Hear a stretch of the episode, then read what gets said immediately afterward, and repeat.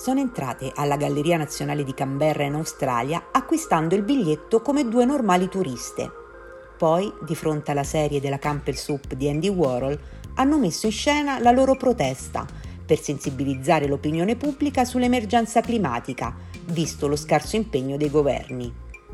Hanno scarabocchiato con un pennarello sul vetro che proteggeva le opere e hanno tentato di incollarsi a queste. Ma qualcosa è andato male. La colla era di scarsa qualità e tardava a consolidarsi, così sono state costrette ad andarsene prima di essere fermate.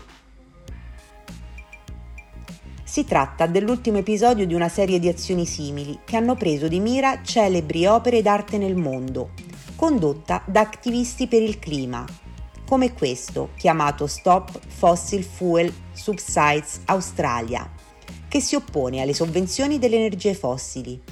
Il mese scorso tre attivisti del gruppo Extension Rebellion sono stati arrestati a Melbourne dopo che due di loro si sono incollate allo schermo protettivo del quadro Massacre in Corea di Picasso.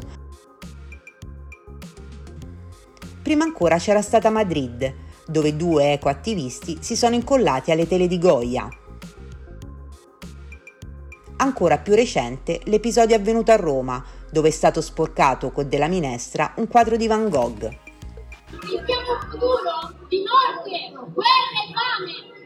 I governi sono consapevoli di questo, non devono essere arrabbiati con noi, non per questo stupidaggine, perché siamo quelli che proteggono il cuore. Se vogliamo proteggere l'arte, se vogliamo proteggere l'arte, dobbiamo proteggere le nostre vite e nostro futuro. Prima ancora è toccata a Londra, dove una minestra di pomodoro è stata lanciata sui girasoli di Van Gogh. Nei Paesi Bassi la salsa di pomodoro è stata lanciata sul quadro La ragazza con l'orecchino di perla del pittore fiammingo Vermeer. A chi toccherà ora?